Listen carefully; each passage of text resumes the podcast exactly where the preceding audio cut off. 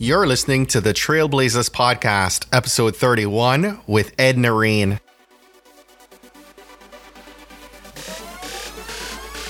You're listening to the Trailblazers Podcast, where we will explore the stories of successful Black professionals. Join us as we highlight the knowledge, resources, and tools of these accomplished trailblazers to help provide the know how, confidence, and motivation you need to blaze your trail. And now, here's your host, Stephen Hart.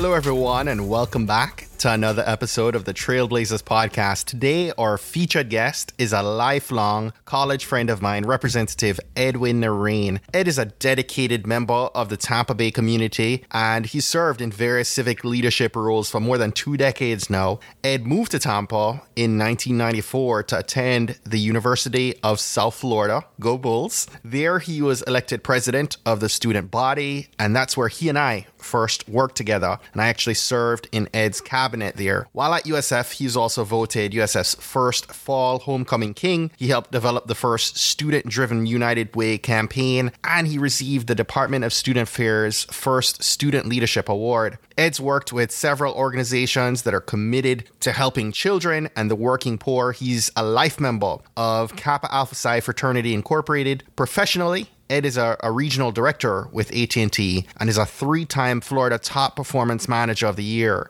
Ed earned a, a BA in psychology and an MBA from St. Leo University and his law degree from Stetson University. In November of 2014, he was elected to the Florida House of Representatives as a state representative for District 61. And while there as a freshman legislator, he was elected chairman for the Florida Legislative Black Caucus, earned the Florida Counties Association Champion Award, and receive a coveted Distinguished Advocate Award from the Florida Chamber of Commerce. He's married to his wife Monica, a public school teacher, and together they have two young daughters. Ed is presently running for the Florida State Senate District 19 race. And so without further delay, here's the one and only Ed Narain. Edwin, thank you so much for being our guest on today's episode. Oh, thank you for having me on. It's exciting to have you on. I've pretty much you've been an inspiration for me, even setting this oh. podcast in place, man. You're one of the the people I thought of uh, when when we were putting this all in place, and I've been wanting to get you on all year, man. You're a busy guy, so I'm, I'm really excited that we finally get a chance to chat. Well, thank you. Well, I'll do my best not to disappoint you. nah, man, no such thing. so before we get going, I've found it to be a great starting point uh, where we talk about gratitude a bit, right? So I'd love you to share with us what you're most grateful for in your life right now. I, I got to tell you, it's a, it's a few things. You know, first and foremost, top of mind is you know health and, and life and strength. Uh, just yesterday, I had to um, with some family members. We we put our money together to airlift my uncle who was vacationing in Roatan and took severely ill to airlift him back here to uh, Florida to get some emergency medical treatment. And you know, it's a, it's a very scary situation when you get that call that, that somebody is you know at death's door almost, right. and you got to find the resources to bring him back. So we're just glad that you know he got a, he got into place last night, you know, in the hospital, and they're taking care of him. So it always makes you really appreciate life, right? right. You know, you bring a child into the world takes nine months. Somebody can be gone in nine seconds. So, you know, right now I'm most grateful for that. But traditionally, it's it's it's my family. I mean, you know, my mom and dad have been a great inspiration uh, to me and my brothers, and you know, to be married now almost ten years in October, my two girls. I mean, you know, I look at my life, and everybody says, "Don't you want a boy?" And I'm like, "Yes and no, but it's perfect. God has just He's done some amazing things um, with my family, and I'm I'm really really grateful for that." Appreciate you sharing that. I will keep your uncle in prayer. Please. Thank you. Uh, so, you know, for everyone listening, Edwin and I attended undergrad together at the University of South Florida in Tampa. Go Bulls.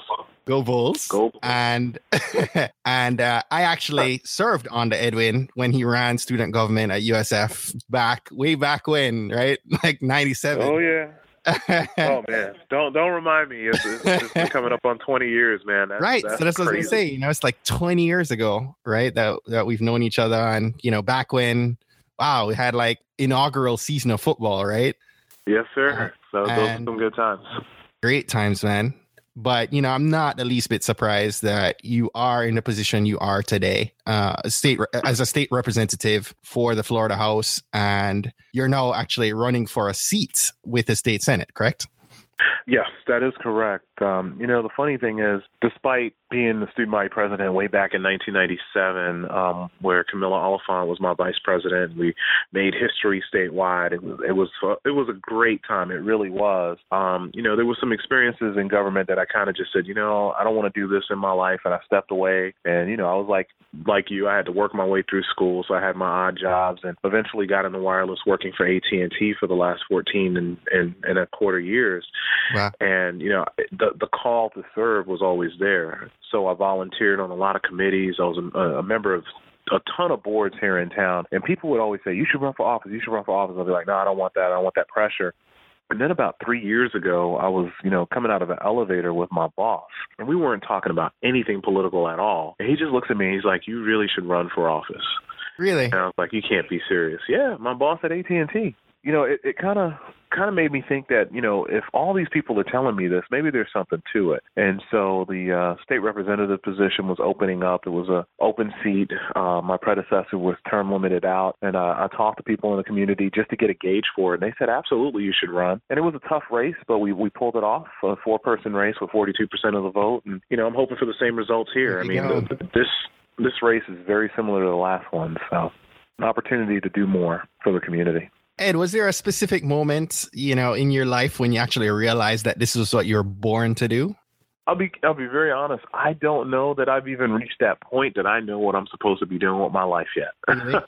Um, you know, I I got in this, and I I simply see serving in government as an opportunity to serve the people at a at a higher level. You know, I can do more. When somebody comes to me with like a major problem, we can you know get a wheel get the wheels in motion to resolve it. You know, this past year in session, we were able to bring back millions of dollars. Um, for example, for the Tampa Heights Community Civic Association, they have a, a center and the kids go there after school and we had this major project that's coming through to expand the roadways and it was going to tear up this community center that people had put their time and efforts in so being able to bring back you know 1.2 million dollars to relocate that center so the kids still have some place to play you know that's where i see my mission being able to speak truth to power mm. and and have people understand that you know look when ed Narain is speaking to you about something he's telling you it from his heart he's telling you the truth and he's advocating for somebody else so i can't tell you that that I know this is where I'm supposed to be. I do feel like I'm doing a little bit of God's work here and making a difference in people's lives. So as long as I'm doing that, you know, I'll be involved. The minute I feel like I'm not making a difference, I'll just go back to being Zahara and Elena's dad.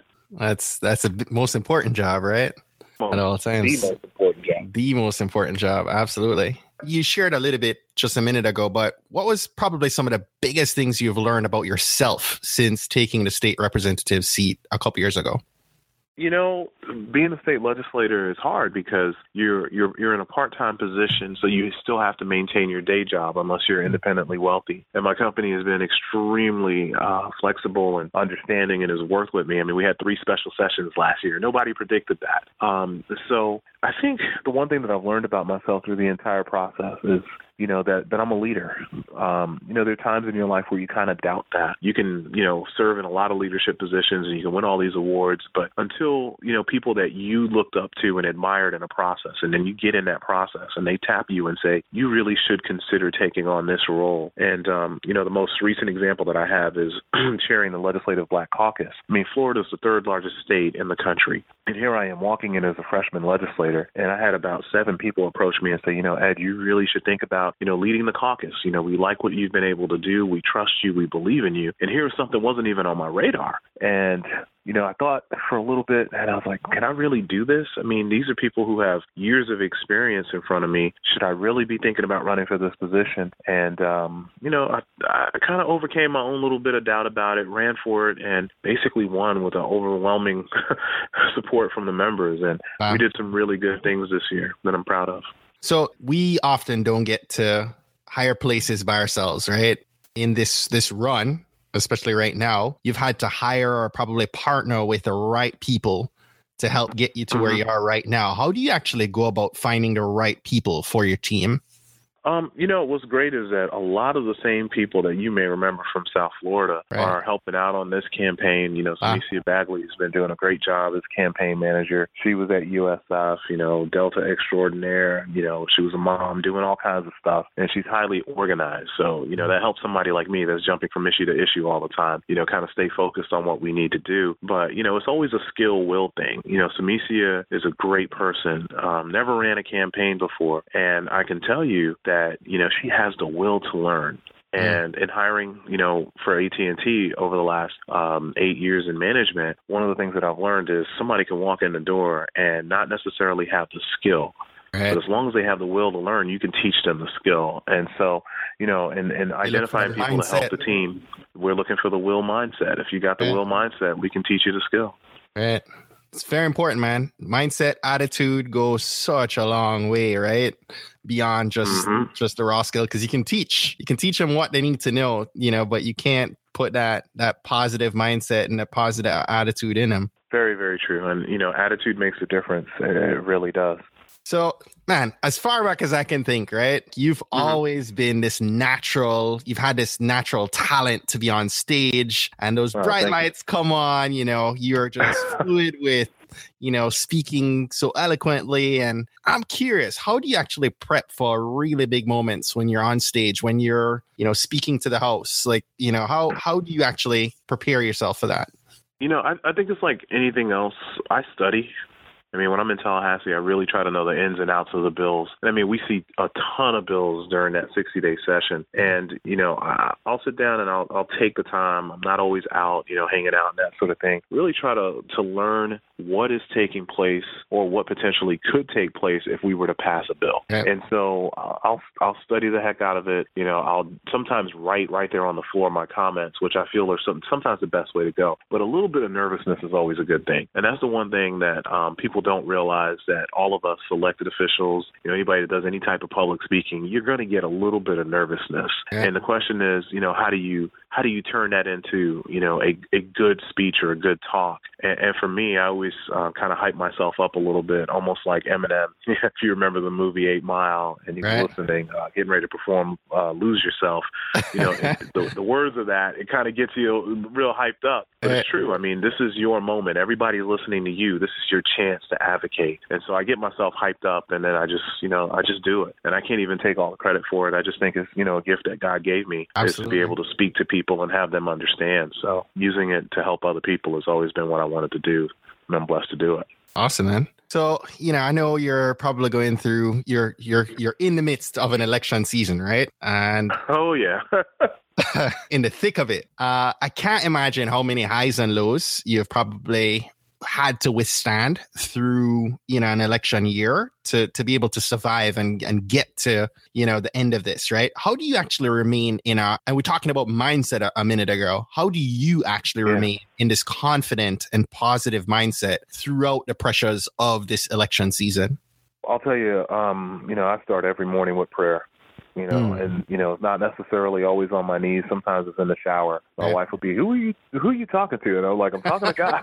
but uh, honest, honestly, you know, prayer is the foundation for everything that I do. Um, you know, I walk in when I walk on the house floor before I speak. I always ask God to make sure that the words that are coming out of my mouth are the words He wants me to deliver. And you know, that's that's been helpful because politics today it's not so much about what's true; it's what you can get people to believe. Unfortunately, Mhm. um, and so people can smear you. I mean, right now I'm in the midst of a nasty smear campaign where someone's accusing me of things that simply just aren't true, or taking bits and morsels of the truth and made them out to be these um, mountains. And unfortunately, what happens is, you know, people aren't always looking at the issues, and so they don't know the records. They just, oh, I like that commercial, or I like this mail piece, and they vote for candidates, unfortunately, based off of what they see instead of doing their own research. And so it makes it easy for people to manipulate elections, which is unfortunate. But I do have faith in, in people. I do believe that at the end of the day, they always see the person who's doing the right thing, and that person usually wins. But um, there's some nasty campaigns out there, and, and there's a smear job being run on me like nobody's business. But I do believe, you know, 22 years in this community and all the work that I've put in, people know they know the truth, and at the end of the day, we'll prevail. standing with you my man you will prevail i'm i'm positive of that we all make mistakes right Mhm. you know even in politics um what's maybe if you could share, you know, what, Uh-huh. what's one of the biggest mistakes you've ever made as a politician and as a leader? Maybe share with us, you know, what happened and what you had to do to overcome it so you could actually move forward. Well, you would ask me a tough question like that. Um, uh, you know, if if I had asked my wife, she'd probably say that one of the most recent and biggest mistakes that I made was waiting too long to jump into the state senate race. You know, we talked about doubt earlier and how sometimes doubt can keep you from moving forward. And you know, she said to me, you know, maybe if you had gotten into the race sooner, some things would have been clearer for some of the other candidates, Mm. and maybe the dynamics wouldn't be playing out the way they've played out with some folks. And that was all a result of not really believing enough in myself number one and two just kind of feeling like look you know you don't want to split a community you don't want people to be upset but you do want to do the right thing Right. and so you know it took me a minute to to make up my own mind and even after i made up my mind i had to make sure that this is what god wanted me to do and i felt after a lot of prayer you know, I just one day I got a peace about the decision. It was something else. It was unlike anything else that I've seen and felt in a while because when you're doing the right thing for the right reasons, you can move forward and and I don't care what happens, you just keep moving forward. It you don't stop, and that's that's the stage that we're at. You know, I know it'll get a little bit rockier, but I feel confident that we're doing the right thing. When is your election day? August 30th. Wow. A lot of people okay. don't realize. Yeah, I don't. Yeah, I didn't realize that. we're all focused on Hillary and Trump, and uh, you know we got to make sure we back the right candidate there. But that's not till November. The, the real races that decide people's lives, the county commission and school board and state representatives, those positions are up. Wow. So, you know, none of this happens, right, without the love and support of your three big reasons. How do you actually make time for your wife and children in the midst of this busy election season? I got to tell you, it's the the hardest thing to do. You know, between you know working and then running your campaign, you know, meeting all your obligations as a representative, and then spending time with your family is very very difficult. And what I try to do, my wife has been very hands on in this race. You know, two years ago, my daughter was my youngest daughter was only two, so she couldn't be as hands on. But this time, you know, she she led our petition efforts, and she got us on the ballot in less than 70 days. So I would have to say, when you incorporate your family you know, it, it makes it easier because you're not gone as much in their eyes, even though the girls still want to do things with daddy. I try to, you know, help them by taking them to Dunkin' Donuts, for example, or, or give them a little treat. Let's go to the movies right quick and just, you know, making that time, even if it's 30 minutes of watching wrestling tonight, you know, just so they know that daddy's still here and that this too shall pass. So I can't wait to get our family life back in order come come the 30th. Right. Ed, what what are so you know you're again you're you're running for office. This this uh, podcast episode is going to live on long beyond that, right? People are going to be listening to Mhm. this 2 years from now, you know, and, and probably into, you know, whatever you do, you know, years down the road, right? What are some of the key attributes someone should be looking at Ed Narain for and why why you? Why now? You know, I think that's a, a really good question. Um, I will tell you that I personally only have my children's future in mind when I run for office. You know, there's a lot of us in our generation right now that we're kind of like we're focused on building our careers and that's important right you know i've spent a long time at at&t now building a career and when i pivoted to kind of do this public service thing, people said to me, You're crazy. You're on a path that could have you, you know, as a C level in the next 10 years with the company, but you're making this diversion and there's no money in it. you know, there's nothing for you really to do. And I'm like, Well, it's not just about the money, it's about being able to truly do something you're passionate about. And that's always been helping people. But more than helping people, I look at my children and I think, who's going to advocate for their future? Because a lot of the politicians that are out there now truly are just about themselves and what they can get out of it. And I'm thinking, okay, who better to shape my children's future and their friends' future than me. You know, God gave me this voice. I need to use it. So, you know, I've, I've gotten out there, and you know, when people look back, I think years from now they'll say, you know what, Ed Narain always told the truth. Maybe I didn't like what he had to say. Maybe I didn't agree with him on this issue, but I know that when he was talking to me, he wasn't lying to me. He was telling me what he genuinely felt at that time, and I, I think that that matters and it's it's rare. You don't get people that you know just tell you the truth anymore. I mean, one of the things that I tell my wife all the time is I get in trouble because I'm honest with people, and I hope history will reflect that I was always honest with people. I always told the truth. Wow. So we're almost at the end of our time with you, but you know, I wanted to have you share some of your resources with our listeners. Um, so if you could tell us, you know, maybe what's one book that you've read in the past that's inspired you most? Oh man, I, I mean, there's so many. I, am still old school. I, I, like to touch a book. I've got a Kindle app, but uh, I'm looking at like 12 books over here on my nightstand right now. Um, you know, the most recent one, we took a trip to California, and uh, I took um, it's an older book. It's called uh, "All Labor Has Dignity" by Martin Luther King, and it's really just a collection of his speeches, but most of them focused on the labor movement of the '60s. And a lot of people forget that, you know, after a number of the civil rights laws were passed, you know, the Civil Rights Act and then the Voting Rights Act right after that, um, Martin Luther King kind of shifted his message away from equal rights to to more of an economic platform. In the United States of America, when we talk about equality, you know, we don't want anybody denied because of the color of their skin or their race or who they love or any of that stuff. But what we do want is for everybody to succeed, especially economically. And what I found in reading this book and reading through those speeches is that the same arguments that we're having today politically about where people should be in this world in terms of, you know, jobs, what type of jobs, skilled labor versus unskilled labor, these debates have been going on for a very long time. But yeah. the true equalizer in this country are the two E's: is education and economics. And as long as people have access to getting an, uh, an education, they can participate in this economy. And that's what's always made America great, right? You go from any class to the middle class, and then hopefully the next generation can move higher. And as you know, it's making sure those things are those those access, those ladder accesses are still in place. And that's what I loved about this book, hearing Dr. King advocate for that. I mean, if you think about it, when he was killed, and assassinated in Memphis, what was he doing? He was advocating for garbage workers, sanitation workers mm-hmm. to have an increase in pay. I mean, it was all about economics. And that's what I think can lift a lot of, especially black folks in this country. You know, when you look at the poverty statistics and where African Americans are, you know, they are, we are still very much at the bottom rung when it comes down to income and education. And we have to fix that. We really do. So, Ed, what's something small you've done this month that you're proud of? Something small this month?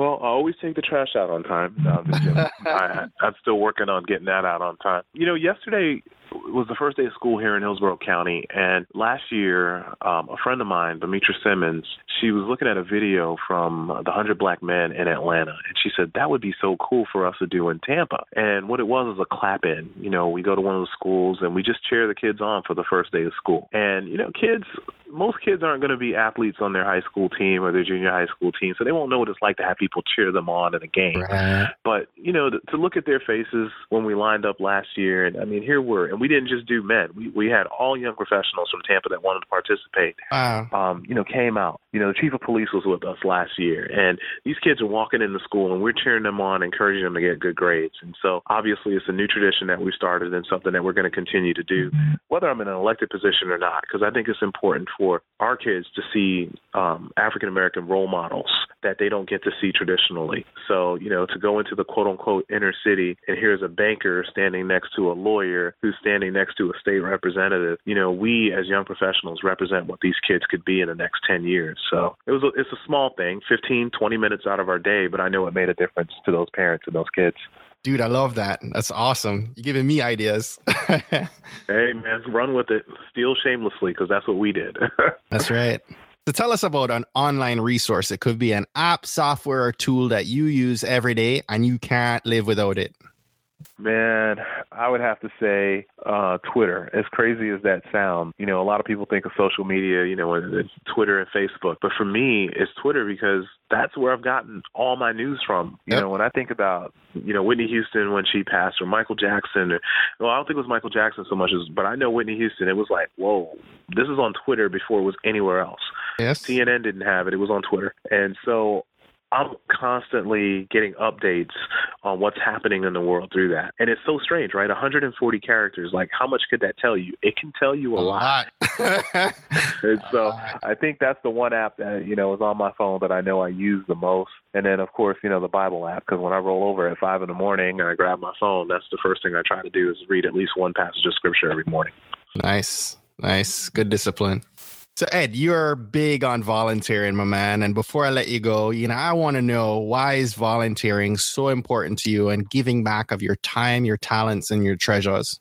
Well, I'll tell you, you know, it's something that I saw my parents do as as kids, and they were doing this not to set an example for us, but because it was the right thing to do, right? The whole verse, given it shall be given unto you. We learned that as little kids. I mean, and so what I do, we we've been taking our kids to any community service projects that we can, you know, legally take them to where the, you know they won't get in any trouble because we want to set that example for them.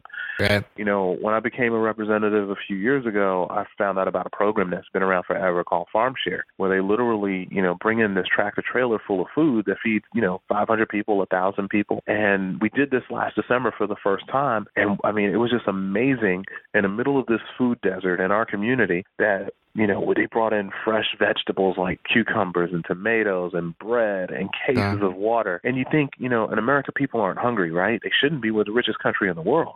Well, just between Hillsborough and Pinellas County, we got 140,000 kids that are chronically hungry. And that breaks my heart.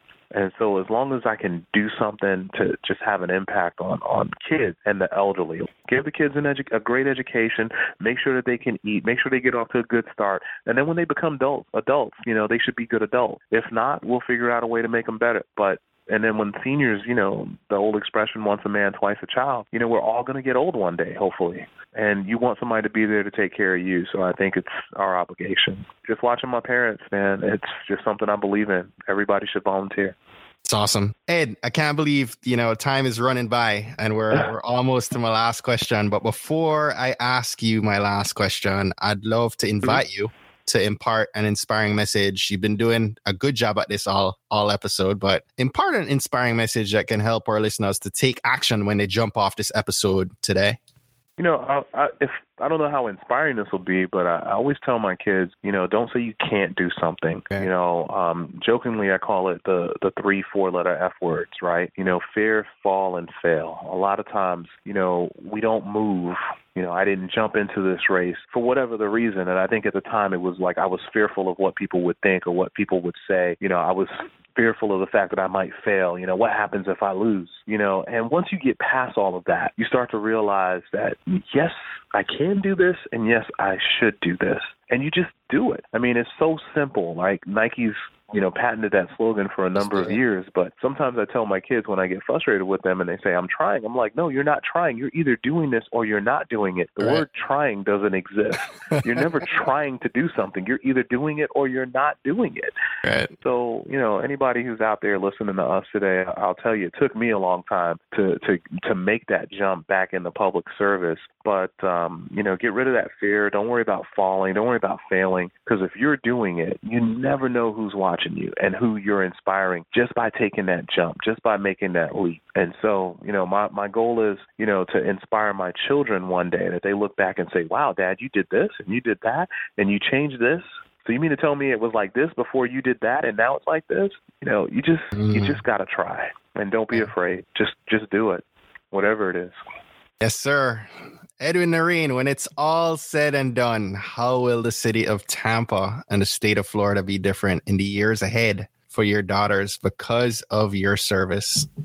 You know, my hope is that my children decide to go away to college, as much as I'd like for them to go to USF and be bulls, I want them to, you know, venture out a little bit and then come back to Florida. You know, right now our economy is very tourism based, and so the jobs that, you know, you find in other cities, you know, the high skill, high wage jobs that you'll find like in Charlotte and in the tech industry out in San Antonio or Atlanta, you know, a mm-hmm. lot of kids leave Florida and don't come back because of that. And I want my girls to get that education wherever it might be and then come back to Florida because they want to live here because there's a, a good job here for them them where mm-hmm. they can build a career. And so I, I believe that by the time my, my service is done in the legislature, we will have found a way to diversify the economy. We will have found a way to lift people out of poverty by paying them a livable wage so that somebody who's working full time doesn't have to struggle to make ends meet, that they can actually afford things like transportation, like a gallon of milk, which is outrageous when you look at the prices today. Right. But I mean, nobody should be working 40, 45 hours a week and still needing government assistance. That's that's wrong in a country as rich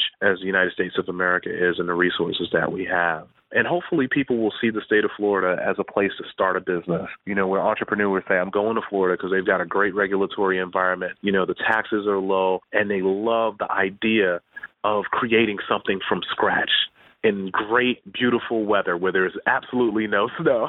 so, uh, I'm, Most of I'm the time. to be a Most of the yeah, we do get those unusual years.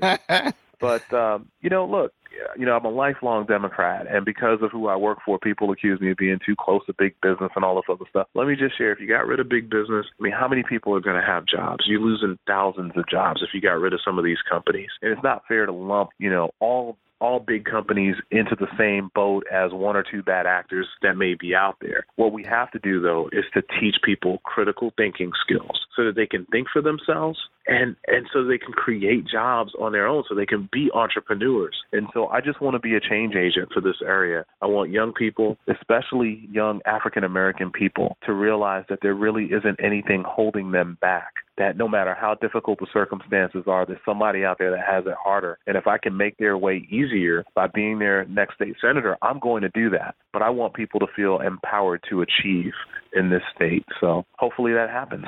We're believing it, my brother. So, Absolutely. Ed, I am inspired. You're picking me up, my man, uh, and I'm I'm encouraged by you.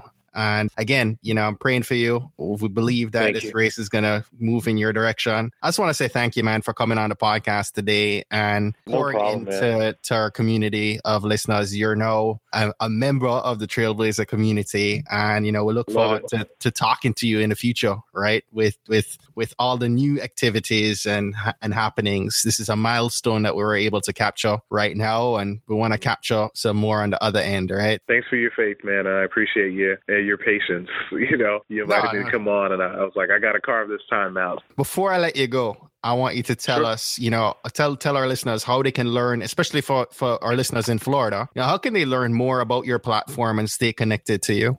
Um, probably the best way is going to be Facebook. We have a Facebook page. It's um, Ed for Florida, all spelled out. Spelled out. Um, we also have a website, which is um, you can go to www.edforflorida.com or ednarain.com. That'll bring you to our website where we've got videos and pictures of different things. But you know, I try to be active with the the latest and greatest tools and social media. I have to admit, I'm getting rusty because you know I just got on the gram, as they say, a few months ago, and uh, you know, don't even ask me what Snapchat is. Once well, good news is like that. Get on Snapchat. That's some good news for you.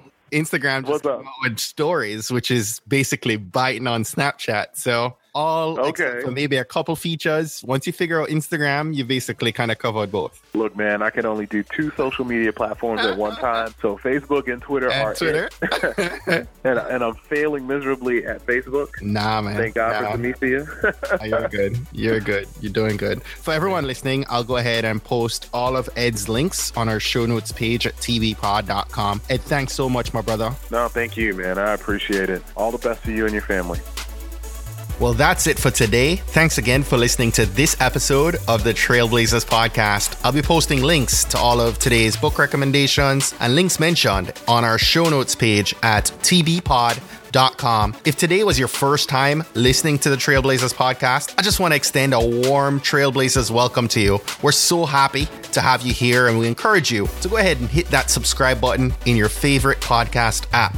Go ahead and browse through some of our past episodes to keep the knowledge flowing. If you're a fan of the podcast and today's content, and you're maybe already subscribed to the podcast, please continue to share and invite your friends, your family, or colleagues to listen to an episode that you think might impact them most. We believe that someone listening to these inspiring stories will be moved to make significant changes that will have generational impact for many others, both now and well into the future. Don't miss next week's episode. New episodes are released each and every Monday by about 5 a.m. Eastern. Trailblazers, jump off this podcast today. Go find a way to rise above, go way beyond, and keep blazing your trail.